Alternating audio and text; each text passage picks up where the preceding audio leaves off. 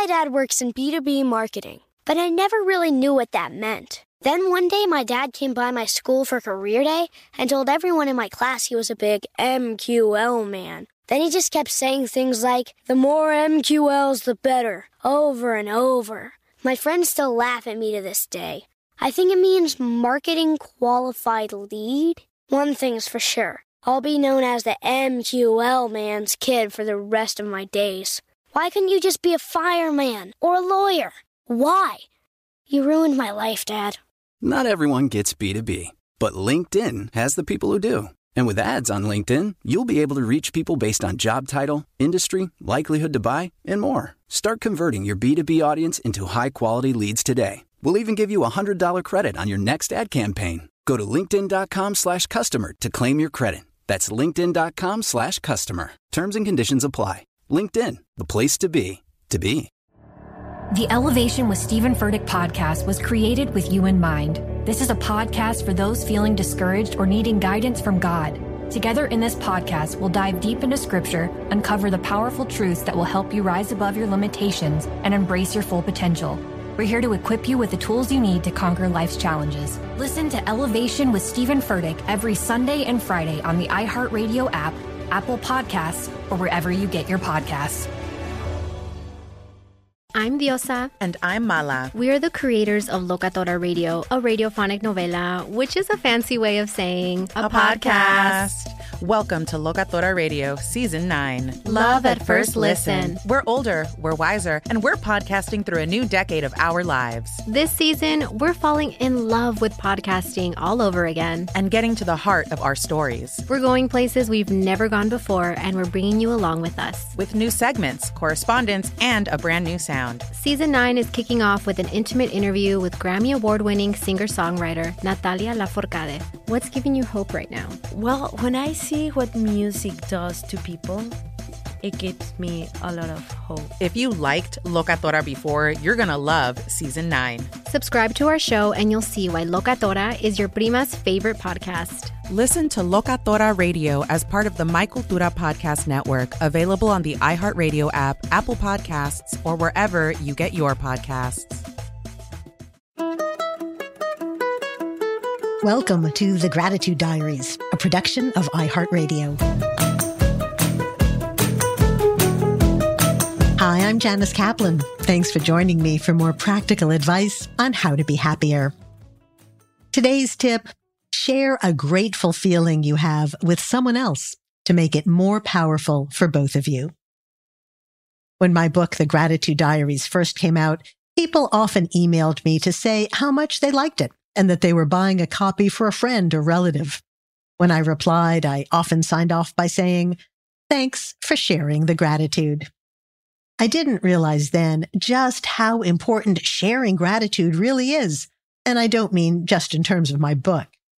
It turns out that doing things with someone else makes the experience more intense and simply better. As author Charlotte Bronte said many years ago, Happiness quite unshared can scarcely be called happiness. Since then, many researchers have tested this theory. Their papers aren't quite as much fun to read as a novel by Charlotte Bronte, but they do keep proving her point over and over again. One study found that people enjoy photographs more when they look at them with a friend, and another found the same with watching videos. Having other people around makes the experience more vivid. The good video seems better. It makes you happier. And by the way, the sad ones seem sadder. Erica Boothby is a social psychologist who teaches at the Wharton School of the University of Pennsylvania. And she's done fascinating research on the impact we have on each other without necessarily realizing it. She got a lot of attention a few years ago for an experiment she did with chocolate. And really, I personally like any experiment that involves tasting chocolate. She had participants come in and sample different squares of chocolate. A second person was in the room with them who they thought was another volunteer, but was really a confederate of the researchers. Sometimes the confederate would also taste the chocolate. Other times they would be busy doing something else. All the chocolate pieces that the volunteers tasted were the same, even though they didn't know that. But when the other person in the room tasted the chocolate at the same time, the volunteers liked that piece a lot more. They said it was better and more flavorful. Simply having somebody else there to share the experience intensified it. In my experience, absolutely the same thing happens when you share gratitude. If you tell a friend something that made you grateful that day, you feel it all the more powerfully. The good feeling transfers too. It might give the other person a slightly rosier view of whatever is going on, or maybe even encourage them to tell you a story about gratitude. Interestingly, we're not usually aware of how someone else's presence is affecting us. The volunteers in the chocolate study were asked several questions about the other person in the room, including what they thought of them and how much they liked them. And when they were asked if the other person might have influenced their opinion, almost everyone said no. Given a scale of zero to six for how they were influenced in judging the chocolate by the other person, nearly three quarters of the volunteers said zero. The volunteers might not have recognized how being around the other person was influencing their attitude, but that's exactly what happens. And again, it can be the same with gratitude. Just like the chocolate tastes better when you share it with someone else, grateful feelings also get amplified when they're shared. A friend of mine called me the other day to talk about an issue she was having at work. She told me the situation and then she said, before we go into it, let me say that I'm also really grateful to have this job. I know how lucky I am just to be working right now. Her comments immediately changed my perspective on the conversation and probably hers too. By sharing that feeling with me, her gratitude for the job probably intensified. And when you start by sharing your gratitude, everything that follows feels slightly different and more positive. So today, let someone else know what makes you grateful. It will only make the feeling better and more intense. And if you want to have some chocolate, share that too. Thanks for joining me. I'll be back tomorrow with more practical ideas on how to add gratitude to your life and make every day a little brighter. Have a great day. The Gratitude Diaries is a production of iHeartRadio. For more podcasts from iHeartRadio, visit the iHeartRadio app, Apple Podcasts, or wherever you get your favorite shows.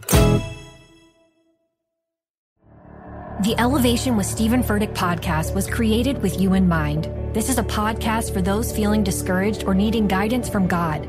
Together in this podcast, we'll dive deep into scripture, uncover the powerful truths that will help you rise above your limitations and embrace your full potential. We're here to equip you with the tools you need to conquer life's challenges. Listen to Elevation with Stephen Furtick every Sunday and Friday on the iHeartRadio app, Apple Podcasts, or wherever you get your podcasts.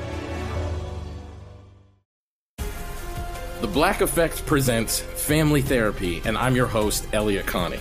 Jay is the woman in this dynamic who is currently co parenting two young boys with her former partner, David. David, he is a leader. He just don't want to leave me. But how do you lead a woman? How do you lead in a relationship? Like, what's the blueprint? David, you just asked the most important question.